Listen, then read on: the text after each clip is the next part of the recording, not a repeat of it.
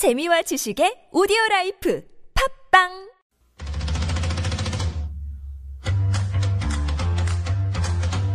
이슈를 알기 쉽게 풀어봅니다. 김성수의 이슈풀이. 이슈풀이 김성수 시사평론가 어서 오십시오. 안녕하세요. 김성수입니다. 어, 이일 어제 교육부가 발표한 법학전문대학원 이른바 로스쿨 입학실태 전수조사 이야기 좀 해보겠습니다. 반쪽짜리 조치다 또 면제부 주는 조치 아니냐 이런 비난을 피하기 어려울 것으로 보이죠. 그렇습니다. 어, 고위층 자녀들이 법학대학 전문, 어, 법학 전문대학원에 특히 입학한 것 아니냐는 의혹 속에서 어, 교육부의 로스쿨 입시한 실태 조사가 있었죠. 그래서 그 결과가 어제 발표가 됐던 겁니다. 그런데 그동안의 관심과 기대 수준에 못 미쳐서 비난 여론이 거세일 전망인데요. 극히 일부의 학생이 자기소개서에 부모 신상을 기재한 것 외에는 별다른 부정 사례를 확인하지 못했다. 또 이마저도 입학 취소 등의 불이익 조치로 연결짓기는 어렵다라고 결론을 했기 때문입니다. 법조계에서는요 이번 결과가 빙산의 일각이나마 부정 사례가 사실로 확인된 것이라는 의견이 한쪽에서 있고요. 또 네. 다른 쪽에서는 세간의 의혹과 달리 입시가 투명하게 운영됐음을 반증한 것이다라는 의견이 갈리고 있어서 로스쿨 입시를 둘러싼 논란 계속될 것으로 보입니다. 아, 이번 전수조사에서 관심이 집중됐던 것이 고위층 자녀 특혜가 있었냐라는 것이었는데 결론은 지금 현재 분위기로는 확인할 수 없다라는 거 아닙니까? 그러니까 있긴 있었는데 확인할 수 없냐. 확인할 수. 없다. 예, 그러니까 확인할 수 없다라고 하는 표현이 굉장히 애매한 거죠. 아예 없었다. 뭐 투명했다. 이렇게 도장을 찍었다고 로스쿨 측은 얘기를 하고 있지만 실제로는 24명 지금 보시면 2014학년도부터 2016학년도까지 3년간 입시안을 그 조사를 해봤더니 24건의 자기소개서에서 부모나 친인척의 신상을 거론한 경우가 적발이 됐습니다. 이 가운데서 공공지방법원장 등으로 신상을 특정해서 기재한 경우가 5건 정도가 나온 거예요. 네. 로스쿨 한해 정원이 2,000명이고 그동안 또 법조계 등에서 파다했던 특혜 의혹을 고려하면 미미한 수준이다라고 하는 게 교육부의 입장입니다. 어, 그런데 또 입시 전문가들이나 이런 사람들의 얘기로는 이걸 미미하다고 얘기하면은 교육부에 문제가 있다라는 주장도 있어요. 왜냐면은 이 정도의 언급들을 하잖아요. 네. 이 정도의 언급들을 하면은 어, 대학 입학 자소서에서도 어, 탈락 사유가 된다고 합니다. 그러니까 학부, 대학 학부 입시에서도 탈락 사유가 되는 것이 버젓이 24건이 있다는 거, 거죠. 더군다나 뭐뭐 지방 법원장이다라고 하면 그냥 그 자리에 잘립니다. 근데 그 그런 것들조차도 어이 그 로스쿨에 입학에 제재 사유가 아니었다라고 하는 것이 충격이다라고 얘기하는 분들도 있어요. 그리고 이제 로스쿨이 물론 자기소개서 이외에 다양한 전형 요소를 활용합니다. 그래서 네. 여기서 플러스 점수를 좀 받았다고 해서 어, 합격 여부와 인과관계를 확인할 수 없었다는 이런 얘기인데 사실은 그렇다고 한다면 어 이번에 조사 범위를 좀 더 넓혔어야 되는 거 아니냐 하는 그런 얘기들도 나오거든요. 네. 딱 입시 안 그것도 2014년부터 16년까지 이렇게만 딱 놓고 봤기 때문에 결과적으로는 어, 좀 더 광범위한 부정, 다시 말해서, 어, 기존에 무슨 인척 관계가 있었다든가 뭐 알고 지내는 사람이라든가 뭐 이런 시- 식이 있었을 때 특혜를 줄 수 있는 여지, 이런 것들에 대해서는 아예 이번에 조사 대상에 포함이 되지도 않았었다. 에, 결과적으로는 어, 교육부가 처음부터 좀 문제가 있었다. 이런 주장들이 나오고 있는 거죠. 네, 그 로스쿨 그 문제 제기했던 그 경북대 심평 교수는 뭐 그런 얘기 했었죠. 단지 무슨 자소서에 무슨 뭐 부모 신상 기록했냐 이건 뿐만이 아니라 근본적으로 특혜라든가 입시 비리가 있었느냐 이 조사는 왜 안 했느냐 이런 문제 지적한 것 같아요. 바로 그것입니다. 그러니까 교육부가 프레임 작전을 썼다는 그런 비난들이 있어요. 그러니까 로스쿨의 입시가 좀 부정하다. 뭐 이런 식으로 얘기를 하는 것은 굉장히 포괄적인 내용이잖아요. 네. 예. 그런데 이것을 자소서 내용에 문제가 있느냐 아니냐로 이제 좁혀놓은 거죠. 좁혀놓고 그리고 그것에 예, 이 그런 상황이 있느냐 없느냐를 갖다가 따지는 걸 주로 전수조사를 한 거기 때문에 에, 이 부분 자체가 좀 어떻게 보면 여론을 호도하기 위한 그런 어, 방책이었다 이렇게 주장하는 분- 분들도 있고 실제로 이번 기회에 그 결과적으로는 로스쿨의 어떤 입시안 자체를 투명하게 만들기 위한 노력을 해야 된다 이런 지적들을 하시는 분들도 있는데요. 일단 로스쿨이 지금 현재 어떻게 입시를 그 하고 있냐면 학교마다 다 다릅니다. 그래서 뭐 정확하게 이뭐 모두 다 이런 것들을 갖다 그 사용하고 있다라고 말하기는 어렵지만 대략은 법학 적성 시험이라고 하는 것은 이제 기본적으로 보고요. 네. 또 공인 영어 성적 그리고 자기 소개서를 비롯한 서류와 심층 면접 등으로 학생을 선발을 하는데 서류 면접 등의 이제 정성 평가 비중이 너무 높아요. 그리고 정성 평가에 대한 결과를 어, 점수로 환산하거나 해서 공개하지 않습니다. 그렇기 때문에 대학들의 전형 요소의 실질 반영 비율 또뭐 전형의 결과 등 이런 것들을 갖다 공개하지 않는 한 어떤 이유로 합격했고 어떤 이유로 불합격했는지를 가늠할 수가 없다는 거거든요. 그렇기 때문에 아름아름 특혜를 받을 수 있다라고 하는 얘기입니다. 그래서 그 뭐 입학인 가운데서 입학생들 가운데서 법조인 자녀 비율 정도는 공개를 해야 되는 거 아니냐. 이런 얘기가 있었는데 이것도 이제 공개를 하지 않았습니다. 네. 적발 사례라고 얘기한 것도 지금 어, 공개를 하지 않아서요.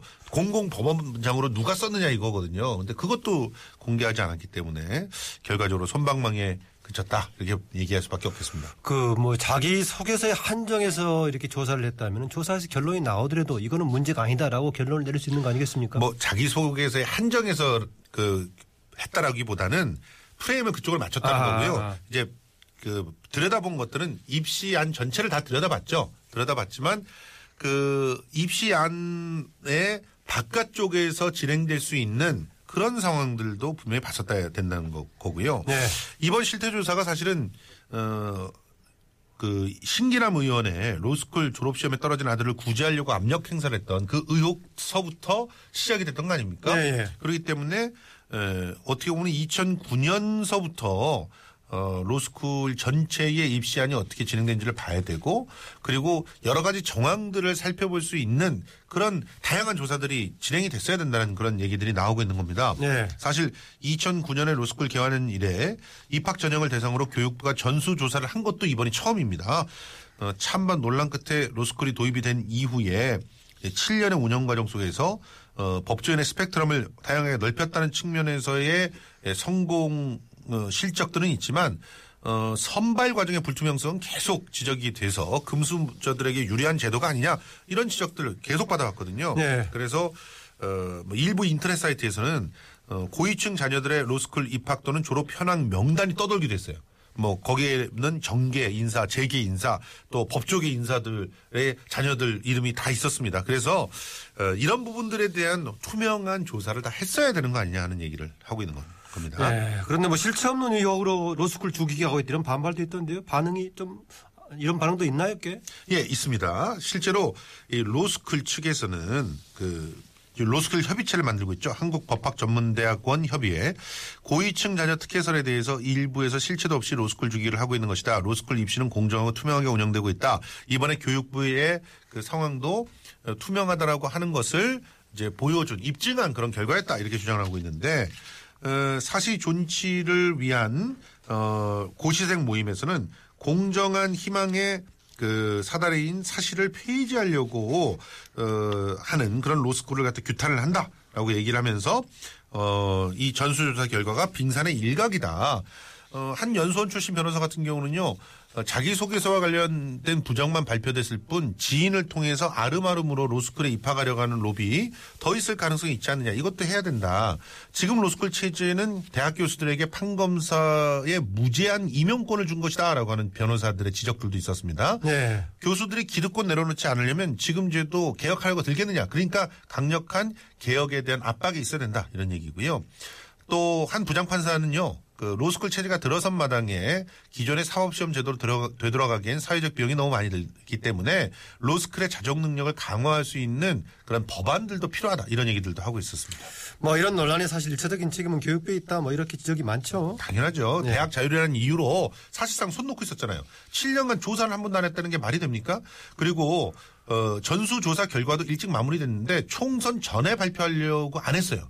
이런 모습들도 사실은 어, 로스쿨 공정화에 대한 의지가 없다 이렇게 볼 수가 있겠죠. 네. 어, 서울변협에서 그래서 교육부의 조사 결과와 개선책 발표에 대해서 문제를 덮어버리에 급급한 자세라고 이렇게 평가를 하면서 입시 요강은 입시생 입학생 선발의 가장 기초적인 규칙인데 이 기초적 규칙조차 지키지 않았다는 사례가 발견이 된 거다. 그러니까 그것을 미래 법조인으로 선발하겠다는 로스쿨 당국 또 그런 지원자를 감싸고 두둔하는 그런 교육부 어, 문제가 있다. 이렇게 얘기를 하면서 어, 몇 가지 그 뭐 지적과 더불어서 대안들도 얘기를 했는데요. 특히 입법을 통해서 이런 부분들을 갖다가 좀 어, 해보겠다. 입법 청원에 대한 얘기 나왔는데 이런 부분들 앞으로 지켜봐야 될 것 같습니다. 네, 지금까지 그 법학전문대학원 로스쿨 입시 문제 입시 비리 의혹에 대해서 20분에 살펴봤습니다. 지금까지 김성수 시사평론가였습니다. 수고하셨습니다. 고맙습니다. 네, 지금 서울 지역에 내리고 있는 비로에서요. 청계천 산책로 서- 청계 시점에서 황학교 구간에 보행자 통행이 통제되고 있으니까 참고하시기 바랍니다. 저는 잠시 후 열린 인터뷰로 다시 오겠습니다.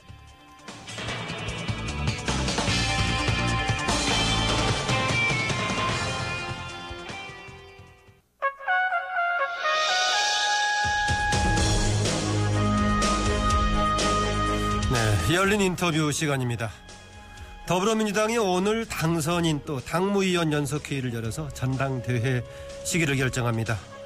또 내일 치러질 원내대표 경선은 여섯 명이 후보로 나서 6파전이 펼쳐지고 있는데요. 후보군 중에 한 분이죠. 더불어민주당 민병두 의원 연결돼 있습니다. 안녕하십니까? 네, 안녕하세요. 예. 말 그대로 원내대표는 원내 대표를 뽑는 것인데 현재 여러 가지 차원에서 원내대표의 역할이 남다르죠? 예, 20대 국회의원은 여소야 돼, 이죠. 예. 다당되죠. 그 다음에 제1당이 야당이죠. 세 가지 특징이 있죠. 예. 그래서 레일을 잘 깔아야지만 이것이 어, 효능감 있는 생산성 있는 국회가 될 것입니다. 그렇지 않고 어, 국민의당이 이제 대통령 후보를 어, 대통령 후보를 갖다가 만들기 위해서 예. 또 혹은 새누리당의 정권 재창출을 위해서 국회를 갖다 경쟁의 장으로만 활용한다고 한다면 예. 아무런 결과를 도출할 수 없기 때문에 특히 제1당의 원내대표 역할이 굉장히 중요하다고 생각합니다. 예. 특히 이제 국민의당과의 관계를 먼저 꺼내시네요. 아, 예. 국민의당과의 관계를 먼저 꺼낸 것은 아니고요. 예.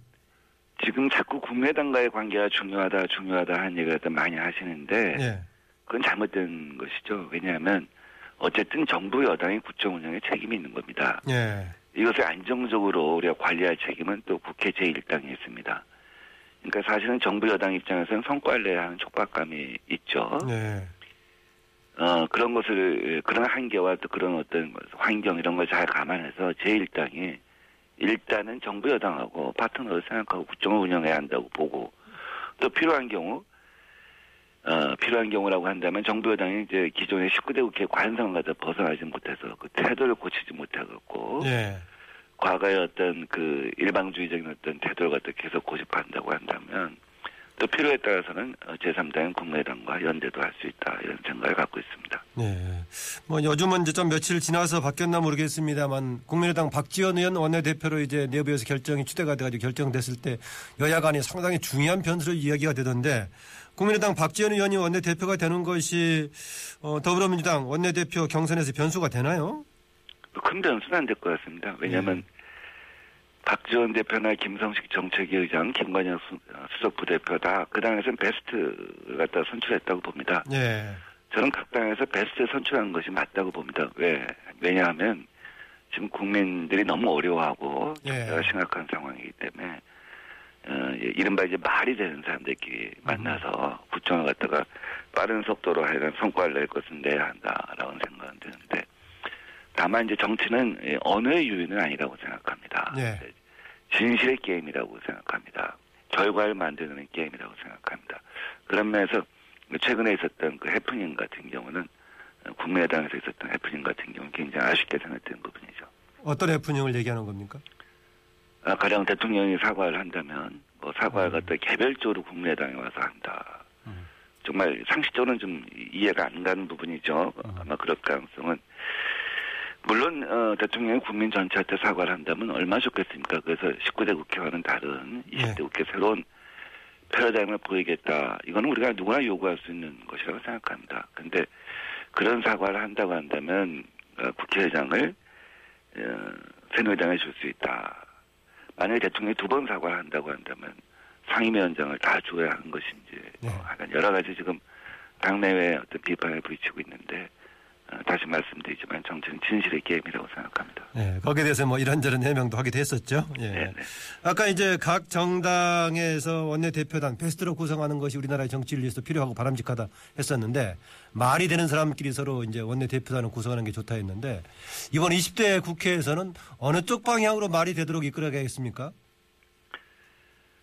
예, 아, 우선 뭐 우리 당 입장에서 제가 원내대표가 된다고 한다면 예. 그 주거 문제랄지 부채 문제랄지 갑을 관계랄지 아, 혹은 노동 문제 등에 있어서 4대 개혁 아, 우리 더민주판 4대 개혁을 갖다가 제출할 생각입니다. 예.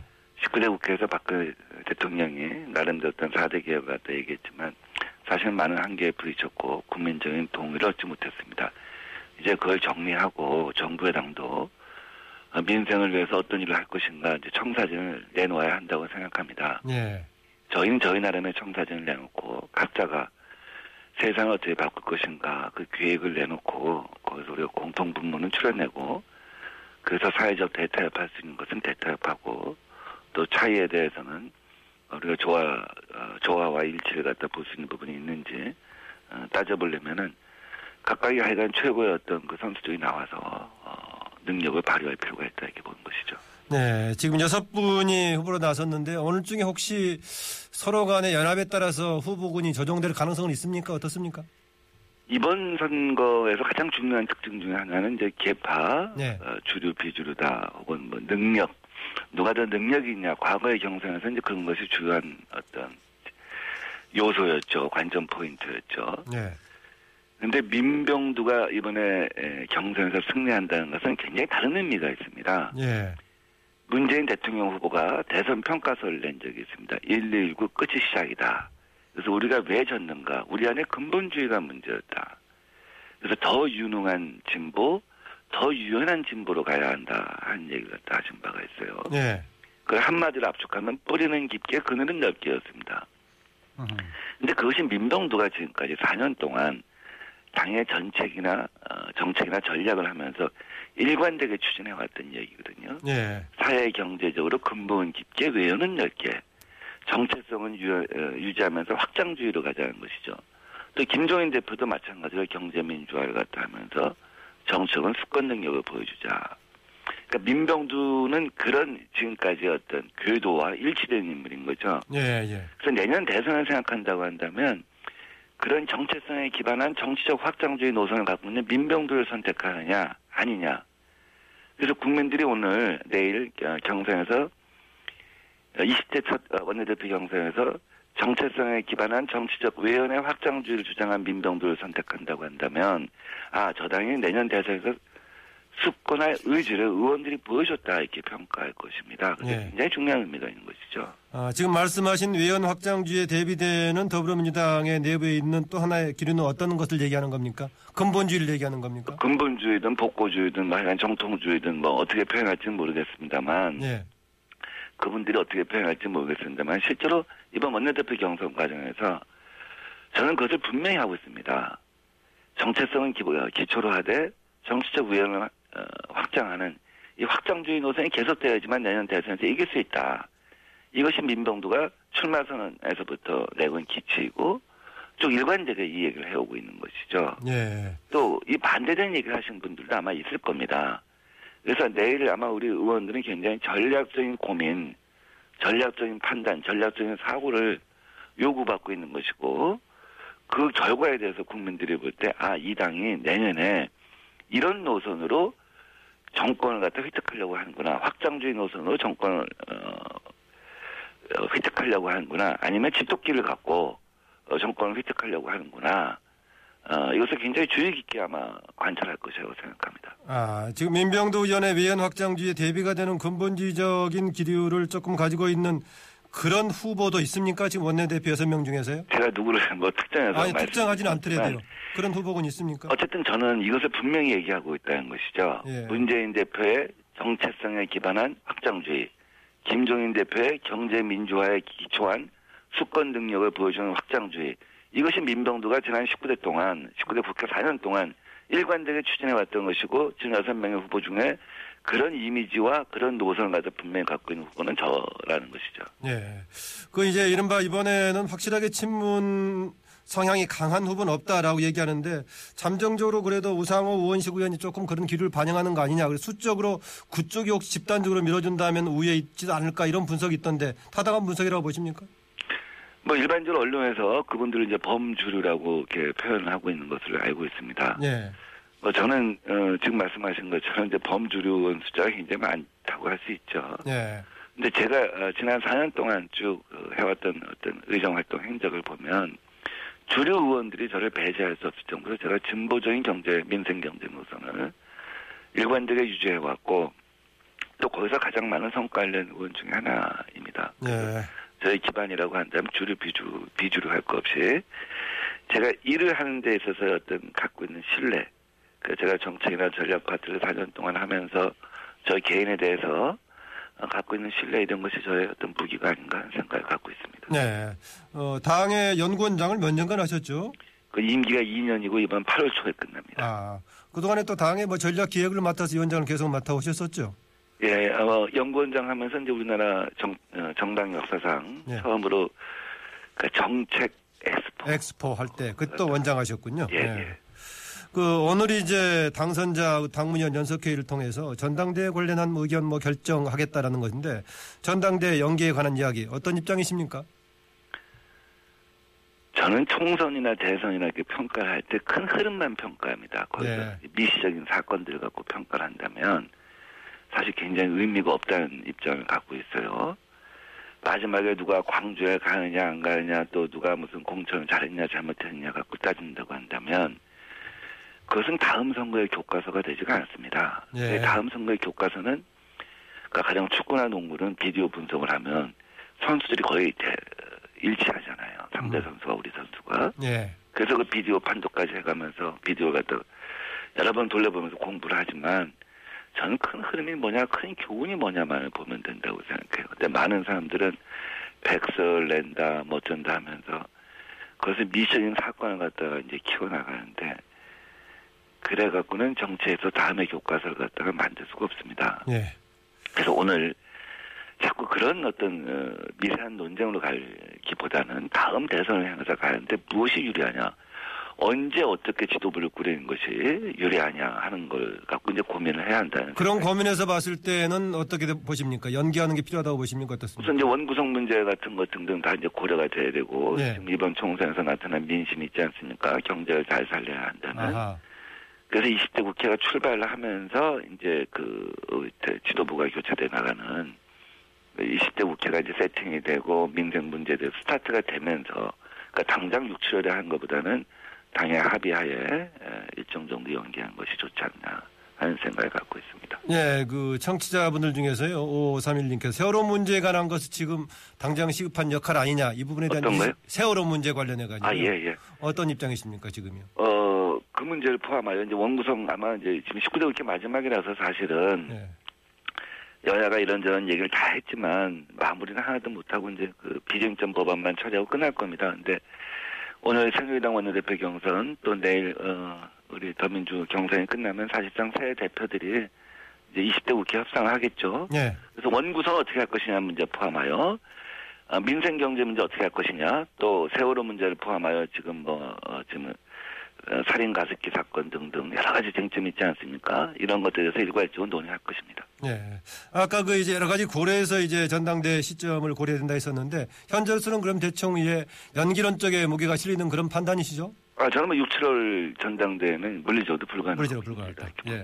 빨라도는 8, 9월이나 된, 다는 얘기죠? 네, 예. 예. 그 통합 행동의 일원이시죠? 네.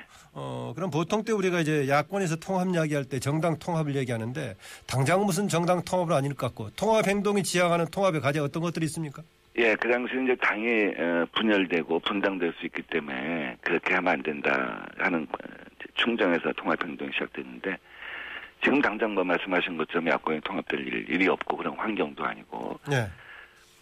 어, 그래서 지금 사회 경제적 통합에 우리가 좀 나서야 되지 않겠는가 하는 생각을 갖고 있습니다. 뭐 송영교 시장이 생각하는 어떤 주택 정책도 있고 가까이 지금 삼선 사선이 되다 보니까 정치적으로 세상을 바꾸려면 가령 뭐 박, 어, 박영선 우리 의원 같은 경우는 재벌 개혁이랄지 등등 각각이 소망하고 꿈꿔왔던 생각들이 있어요. 사회 경제 통합을 위해서 예. 그런 것들을 모아갖고 우리가 한번 어, 힘을 합쳐 나가자 뭐 이런 생각을 좀 갖고 있습니다. 예, 더불어민주당이 이제 김종인 이후 체제에 관해서 총선 이전으로 복귀가 아니라 새로운 정당으로 태어나려면 가장 일차적인 과제는 뭐라고 보십니까? 마지막 질문 같기도 합니다. 어, 지금은 경제 문제에서 실력을 보이고 성과를 내는 게 제일 중요하다고 생각합니다. 예. 그래서 다른 어느 때보다 하여간 원내대표가 중요하다는 말씀들 많이 하는데 과거처럼 정기국회 말미에 쟁점 법안 몇 개를 주고받는 그래서 1년 동사를 다졌다는 그런 정치 문화가 아니라 스몰들이든 빅들이든 하여간 우리 경제 문제에서 늘 성과를 내는 정당으로 체제를 변화시킬 필요가 있다 이렇게 생각하고 있습니다. 오늘 말씀 감사합니다. 네, 고맙습니다. 네, 지금까지 더불어민주당 민병도 의원이었는데요. 내일이 이제 더불어민주당에서 원내 대표 선출이 있는데 후보 6명 중에 한 명이었습니다.